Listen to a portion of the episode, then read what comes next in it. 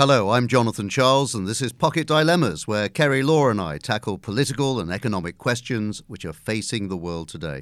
Well, we hear very often, don't we, about gender pay gap, but how does the sexual orientation of people affect the way that we're all being rewarded, or indeed what we have the right to?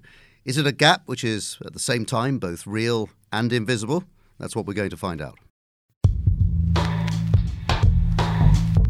What are pocket dilemmas? Are algorithms biased? Robots take away your job? Do you trust cryptocurrencies? bridge the pay gap? What is the future of poverty? This is Dilemmas at ebrd.com.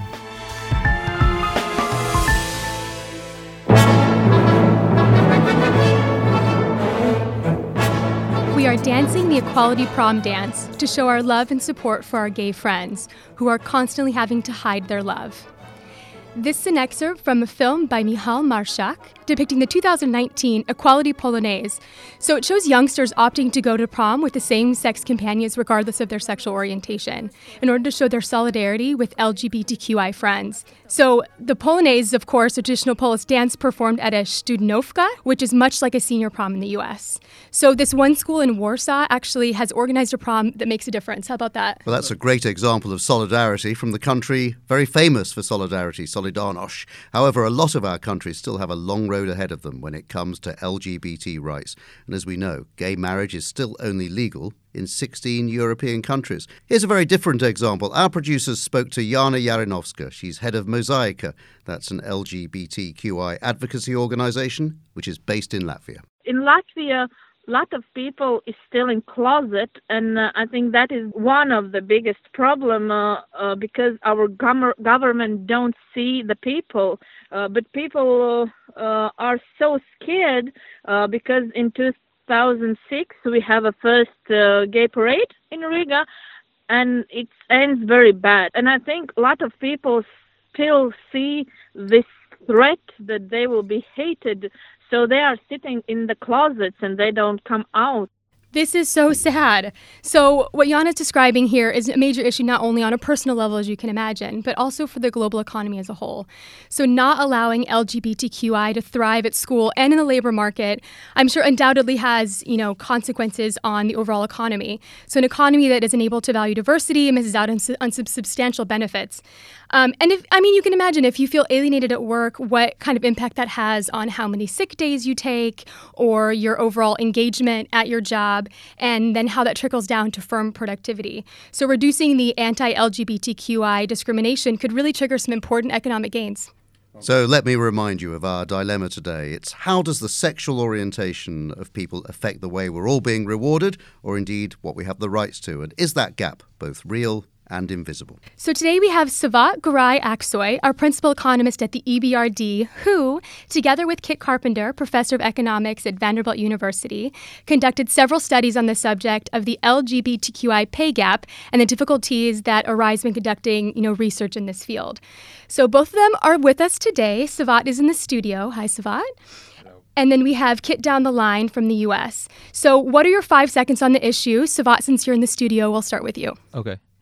Um, I think I would like to start with a positive message uh, and acknowledge that there has been a huge progress in terms of uh, LGBT inclusion both at the country level and international level, thanks to globalization. Um, however, there is a huge room for progress. For example, as of 2019, about 2.5 billion people are living in countries where identifying as a sexual minority could lead to um, legal punishment, including imprisonment.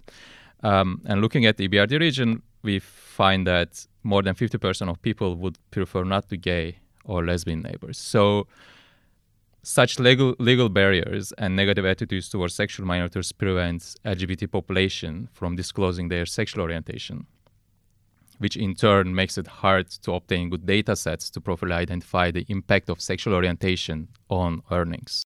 Super interesting. And I, we're going to explore a little bit of that uh, more in depth in a second. So, Kitt, we'll go to you. What's your quick five seconds on the issue?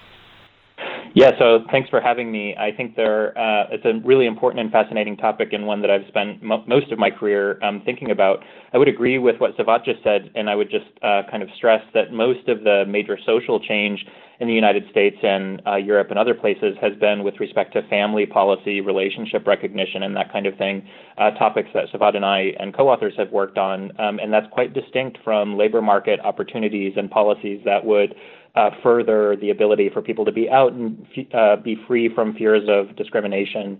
Um, so, employment non discrimination, for example, is something that's quite rare, even though many places have had formal relationship recognition or full marriage equality. And so, um, thinking about the policy environment as ways that also, um, you know, affect or inhibit people's ability to be their full selves in all aspects of their life, including the workplace, is important. So let me remind you, you're listening to Pocket Dilemmas, the podcast which explores the political and economic problems which are shaping our world. You can review us on iTunes. We'd love to hear from you. Email us at dilemmas at ebrd.com. Follow us, of course, on Twitter at EBRD. That's the handle. Uh, make sure you get in touch. So, we've already heard quite a lot uh, about the rights or lack of, for example, of LGBT uh, people in countries such as Latvia. We heard that example a little earlier. Cevat, you start. What, what what's the research shown in a bit more depth about those lack of rights? So what we did in our recent study, uh, we use confidential data from the United Kingdom, uh, where we can actually identify individual sexual orientation and their partnership status, and this means that we can directly test for how uh, sexual orientation affects uh, earnings. So when we look at the couple-based samples, we replicated the previous findings. So gay men face earnings penalty, lesbian women uh, actually enjoy, quote unquote, uh, earnings premium. Uh, but when we look at the single individuals, uh, we actually found that there are no earnings gap. So, and when we look at bisexual men, we actually find that they face huge earnings penalties. So taken together, when we try to understand how this obtained this, how we how we obtain these results and where these results come from, uh, we actually figured that some of this pay gap is actually driven by household spe- specialization. And however, we also find some evidence that supports the presence of labor market discrimination as an explanatory factor. On the face of it, it would look very, very odd, wouldn't it? That uh, you you can say there's a lesbian premium but in fact, uh, for homosexual male couples, uh, a complete disincentive, in fact, almost to, to go into the workplace in, term, in terms of pay. I think that that would seem on the face of it. I'm trying to think as an employer how you would even get to that position where you were discriminating positively or negatively against those two groups. Um, I think this has a lot to do with uh, employers' policies. Uh, for example, in our study, what we actually find that older men face earnings penalties rather than young men. And it could be potentially that older single men actually perceived as gay and then they face this uh, discrimination at the workplace. So, in a different study uh, with kids and other co-authors, we use the same data sets and then we try to understand whether sexual minorities face barriers in access in accessing job uh, job authority in terms of managerial authority or supervisory authority. Um, and there we've actually find that gay men are significantly more likely to have workplace authority. They are significantly more likely to be managers and supervisors on average. Uh, however, we find strong evidence that there are glass ceilings. So this average positive effect we found is particularly driven by the fact that gay men are actually uh, low level managers rather than high level managers. So, and in fact, when it, when we look at the high level managerial positions, which comes with greater pay and social status, uh, we find that gay men are significantly less likely to attain this type of positions. So, and then we show that discrimination explains differential access to top managerial positions. So this clearly suggests that gay men face uh, glass ceilings at the workplace. So Cevat, you know, these figures are alarmingly high, um, and clearly, I mean, it points to you know some discrimination in in various parts of the workplace. So, would this also maybe suggest that even more marginalized people within the LGBTQI community, like openly intersex and transgender employees, might even face higher levels of income discrimination or even bigger discrepancies in um, their like managerial levels? Possibly, yes. Uh, unfortunately, we don't have data on this to examine further. But Kitt has a very cool paper that he recently worked on this. Uh, perhaps he can explain what he found when he looked at the paper uh, with uh, transgender identities. Kitt, why don't you give us some of your uh, research? Sure, I'm happy to. Um, so the, that's a fascinating question about intersex and transgender folks, and um, there the data challenges and problems are probably orders of magnitude worse than for those of us studying sexual minorities, um, which, you know, even there the data are uh, challenged because they are limited and challenging in different ways we can talk about. Um, but in the United States, a very large survey called the Behavioral Risk Factor Surveillance Sur- System um, began asking self identity questions about um, uh, gender identity and trans- transgender status. So people were allowed to identify as transgender male to female, transgender female to male, or transgender uh, gender nonconforming. And so we have a very descriptive paper showing that um, for the limited range of economic outcomes measurable in that public health data set, self identified transgender folks do significantly worse on numerous economic outcomes, such as employment, such as household income, um, as well as uh, certain measures of um, health and healthcare access as well. That's really consistent with um, this discrimination um, against transgender folks and kind of consistent more broadly with discrimination against um, uh, sexual and gender minorities that um, Cevat just described in our earlier work. Um, if I could just take a quick second and come back to the um, question that was raised about this puzzling finding between the different uh, pattern of effects between uh, for lesbians uh, versus gay men relative to their heterosexual uh, counterparts, I think I would say a couple of things. I agree that it's puzzling, and I think I wanted to raise just a couple of points there. So one is that um, you know it's probably wrong to think about all sexual minorities as a, a homogeneous group. So employers are primarily um, men, heterosexual men, and there's lots of sociological and psychological research that there's differential disgust um, by straight men towards gay men relative to lesbians. So that could explain one difference in the patterns of effects. Um, also, you know, there's common perception that maybe lesbians have characteristics that employers like relative to gay men. Like maybe we think lesbians might be more aggressive or more competitive, or you know, if you're an employer that really need somebody to close the sale, you might have erroneous but strongly held beliefs that gay men are just you know not willing to compete in the workplace. Um, and then finally, I think it also there is some suggestion that there could be a lingering effect of the HIV epidemic, which we know um, you know uh, disproportionately affected gay men relative to lesbians. And so, if you're an employer concerned about healthcare costs and productivity and that kind of thing, you might again those beliefs might be erroneous, but you might still hold them differentially towards gay men relative to lesbians. So I agree it's an interesting puzzle, and we need more research to try to understand kind of why employers are thinking about gay men differently from lesbians, and for that matter, differently from bisexuals, intersex folks, and transgender folks. I've been listening to that explanation from you, Kitt, with my mouth hanging open because actually you've just reeled off, haven't you, a staggering list of prejudices which really affect employment in the workplace. Absolutely.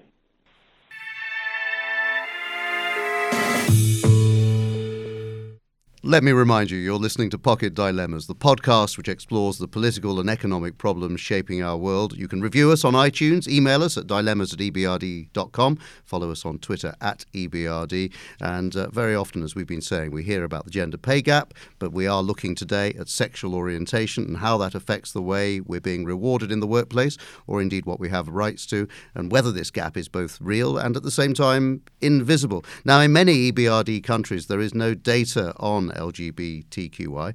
And if people aren't openly gay, then how can we determine if there's a, a gay pay gap? That's certainly one of the issues, Kitt, isn't it?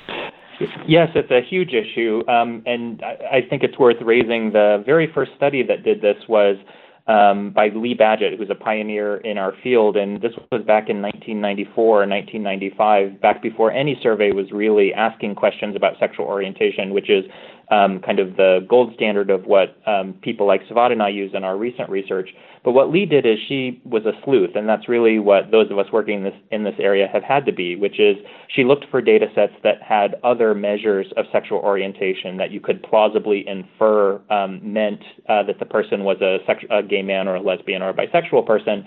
And so she used this data from the General Social Survey, which happened to ask people about the sex of their sex partners since age 18 and in their lifetime. And while sexual behavior is not a perfect proxy for sexual orientation, it's not an awful one either. And so she was the first to get uh, research published in credible mainstream journals showing that, in fact, um, men who reported same sex sex partners um, earned significantly less money than otherwise similar uh, men who reported different sex sex partners.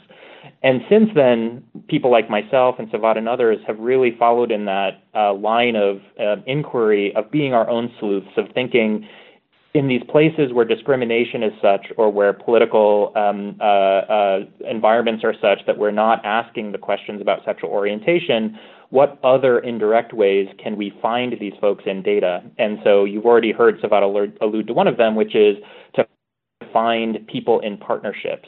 So a very common way is to find data sets that ask people to identify the sex of other people in the household, and some subset of those data sets also ask you to identify how you're related to the person who answers the phone or the person who fills out the form.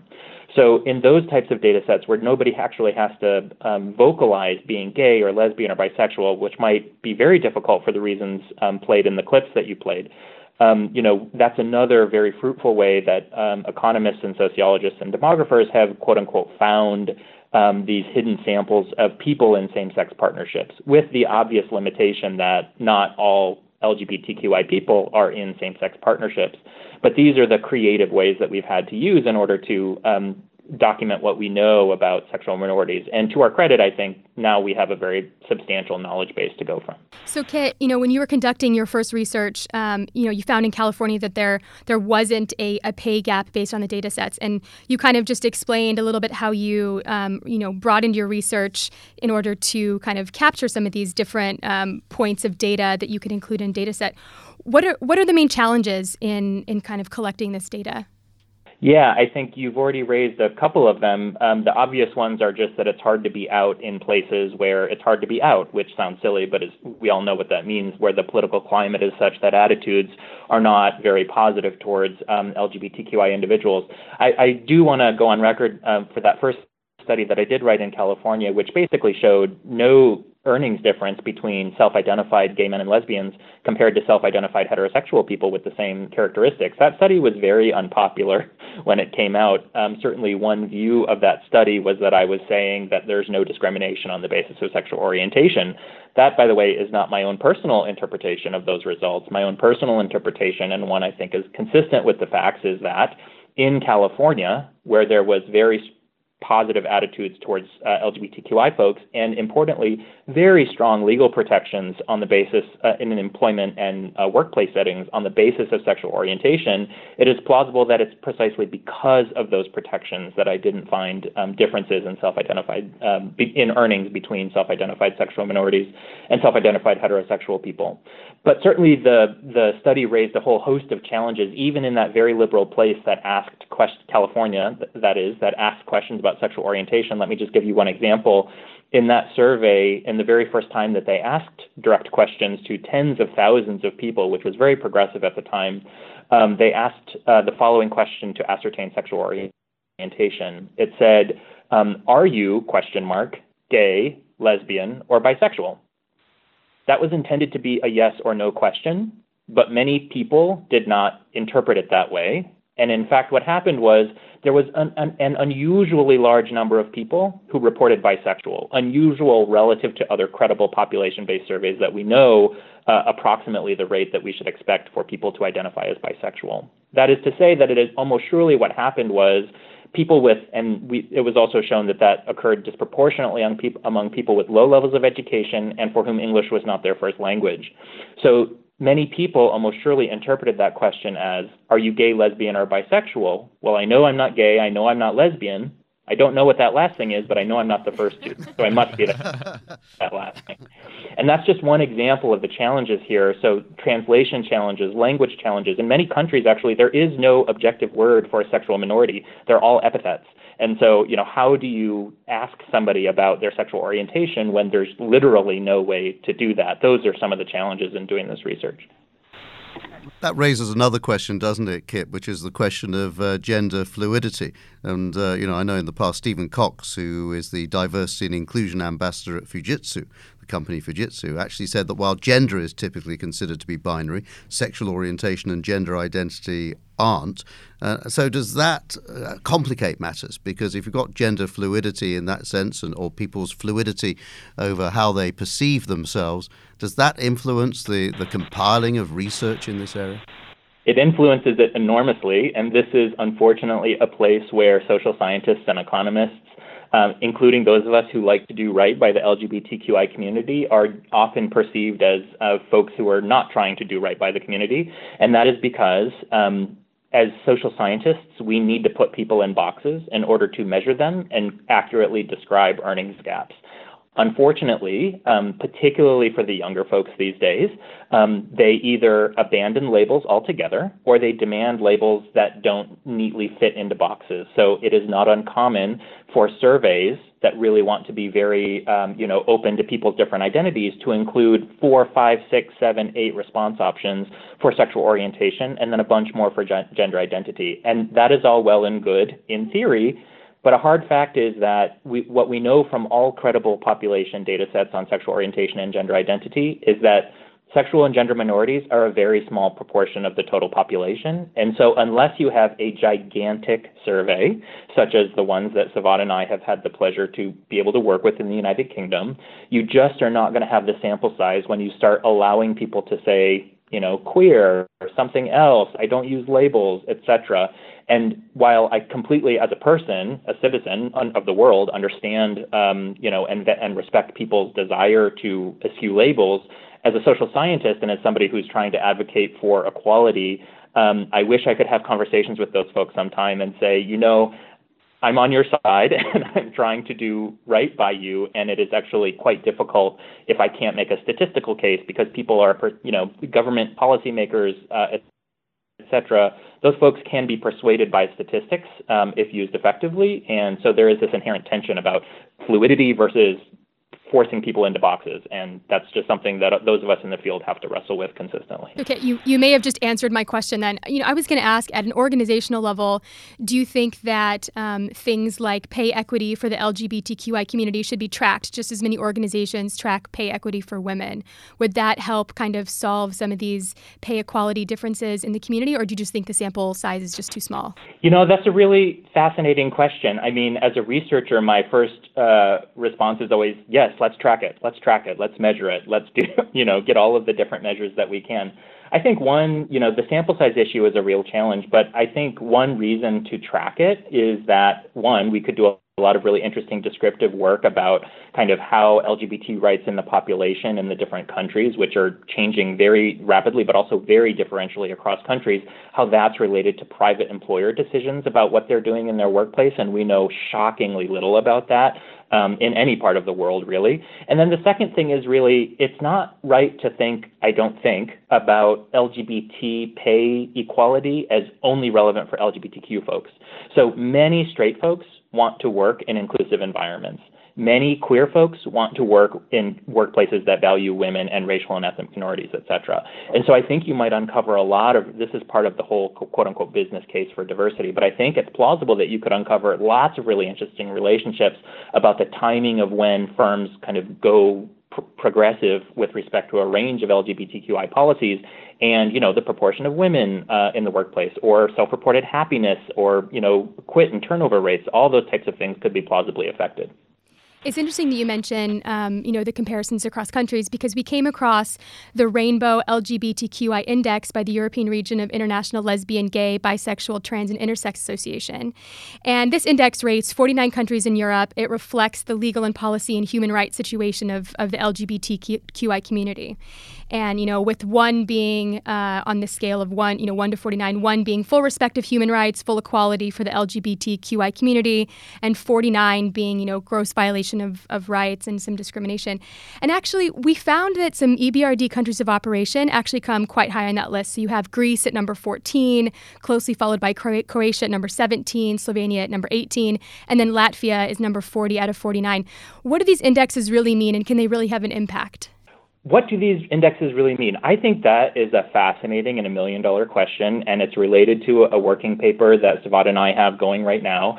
And the reason that it's an interesting question is because it certainly uh, is a chicken and an egg kind of problem, um, which is um, I, I do think that they are meaningful in a relative rank kind of sense. So um, you know, it is probably the case that the countries that score more progressive really do have more progressive on the ground attitudes towards um, LGBTQI folks than the countries that score less progressive. I think the million dollar question and challenge is when you look at changes over time, do those changes over time in environment and policy, um, you know, do those reflect, do policies reflect change? Changes in attitudes or do policies cause changes in attitudes? And for those of us who are trying to advocate for more equal policies that's you know understanding which direction the causality runs is kind of you know really important. Um, but it's also made very difficult because it is so inherently tied together in places with representative democracies in particular. And so that's why this working paper that we've recently released is i think uh, getting some real traction on that issue. And i don't know Cevat you want to describe that? Um, yeah, so in that working paper, we actually try to understand whether laws shape attitudes or they simply reflect students' understanding of life. Um, but it is it is really empirically difficult to establish relationship in this. Uh, so what we do, we use a survey, European Social Survey, and we provide evidence on the relationship whether laws shape attitudes. Uh, so we use data from 2002 to 2016 and we basically use variation in the timing of same-sex relationship recognition policies. Uh, and we actually find that legal relationship recognition is associated with statistically significant, significant improvements um, in attitudes towards sexual minorities. So and we we then look at effects across different demographics and we find that uh, these effects basically widespread across uh, demographic groups. And I think what is more important, we actually show that the effects we identify uh, emerge after the policy adoption, not before, which actually reflects that basically laws shape attitudes. It doesn't reflect basically it's still it's not it's not the other way around but the law shape attitudes which is very important. So that's very interesting in terms of the role for government here then Cevat. Uh, how does that play into this? Is it enough for governments just to legislate or do they have to do much more in terms of the the general atmosphere they give off in the way they run a country? Um, i think government intervention is likely to be the key uh, both in terms of uh, progressive labor market legislations and labor market inclusion, and also in terms of same sex uh, relationship recognition policies, uh, because these policies will then encourage people to come out of the closet and then also address discrimination in the labor market. So, actually, then sexual minorities will be better off eventually. And as Kitt said and emphasized before, diverse workplace will be beneficial for then like everyone and also entire economy. Absolutely. I mean, can you imagine? If this actually held true for a lot of social um, beliefs, you know, we could just change the law and then it changes people's attitude. That that's amazing. Um, Kitt, let me bring you in. What do you think? So your California example is a really good one here. So so, so it seems like like society is kind of ready for this, but uh, how much how much was the government kind of a part of making society ready for this, or was it kind of more of a grassroots movement from the society making policy um, makers kind of make a change? So I think um, I, I, mean I think these are really tough and thorny questions, and questions that it's actually very difficult for so, social sciences not extremely well suited. Uh, I mean, I think we're the right discipline to try to get at this, but these are really thorny empirical questions. Um, the question that I think that uh, is raised in my mind based on this series of questions is kind of the role for courts versus legislatures. So, um, you know, I think of the case of relationship recognition and marriage equality throughout the United States um, you know, that really wasn't through the representative legislatures. Um, that was through courts making decisions that were quite surprising to the people at the time. Um, and there is also some evidence in the United States that these courts, uh, you know, these are state Supreme Court rulings, as it was in California, as it was in Massachusetts, as well as United States Supreme Court rulings, two major ones, U.S. v. Windsor in summer 2013 and Obergefell versus Haas In summer 2015. And these were Supreme Court cases that were um, not expected at the time. These were court cases that were really resolving circuit splits in the United States, where um, you know some circuits, including uh, the circuit in which I'm based right now, Tennessee, Tennessee, uh, Ohio, Kentucky, and Michigan, had ruled that in fact um, other more progressive interpretations of um, uh, same-sex marriage were not going to bind on their state until the Supreme Court stepped in. So the the surprise nature of those things provides us with some kind of more plausibly, we, in social science and economics, we call this plausibly exogenous. It comes from the outside of the system. Exo, it did not kind of grow from within societal attitudes. And so, in those cases, I think the evidence is stronger that government really can play a role, in particular the courts, in protecting the rights of the little folks, and and that uh, and that uh, action has also helped to shape uh, more positive attitudes towards LGBTQI people in the United States, for sure. So, our dilemma today is how the sexual orientation affects the way we're being rewarded or what we have the rights to do. Is this gap both real and invisible? What are your conclusions? So, Cevat, I'll start with you from our conversation today. What are your key takeaways? Uh, well, I think as we discussed, uh, this is a work in progress, and what we what we observed that since the early 1990s, with the encouragement of United Nations, about 50 countries decriminalized homosexuality. About 30 countries have introduced uh, full legal uh, recognition of same-sex marriage and so on. So it has been a work in progress. There has been huge progress. Uh, is it enough? It is not. Uh, but what this trend shows that as expansion of these pro-LGBT uh, legislations uh, go ahead, then we will have more inclusive society. And then there are also studies, descriptive studies, which actually show that societies with more inclusive studies they have higher GDP per capita. So I think eventually things will get better, but it takes a lot of time. Uh, governments are very important players uh, in this, and we need uh, more and better data. Well said. Kitt, to, over to you. Yeah, I mean, I think the gap is clearly real, but right now a lot of the people are invisible, and we need to fix that by um, inducing and, in some cases, requiring people, uh, governments in places um, that have not traditionally asked or allowed indirect identification of um, sexual orientation and gender identity to get those places to include those questions. And I think we will be um, sometimes um, uh, shocked by the amount of discrimination against LGBTQI folks that still exists in the world. Um, and then, but documenting it will allow us to do something about it. And I think that's an important first step. Kirsten Cevat, thank you for that fascinating evidence. I mean, Kerrie, listening to all of this, what really struck me was that employers have to be much more active in this arena. They've been active in so many arenas uh, gender, for example, uh, particularly making sure that women are not discriminated in the workplace. But there's clearly a huge amount to do in this area, and, and clearly employers as well are not quite as active as they are in some other areas. Yeah, absolutely. You know, and I would even, I, I guess one of my big takeaways is maybe even more at a at a more macro level. So, you know, I'll echo what Cevat said. So, despite the shifts towards greater acceptance um, across the OECD countries of the LGBTQI community, um, it's clear that discrimination discrimination is rampant. So, you know, it sound, sounds like we all really have a role to really try to break down these barriers and highlight discriminating policies and really call out some of these acceptable or unacceptable practices.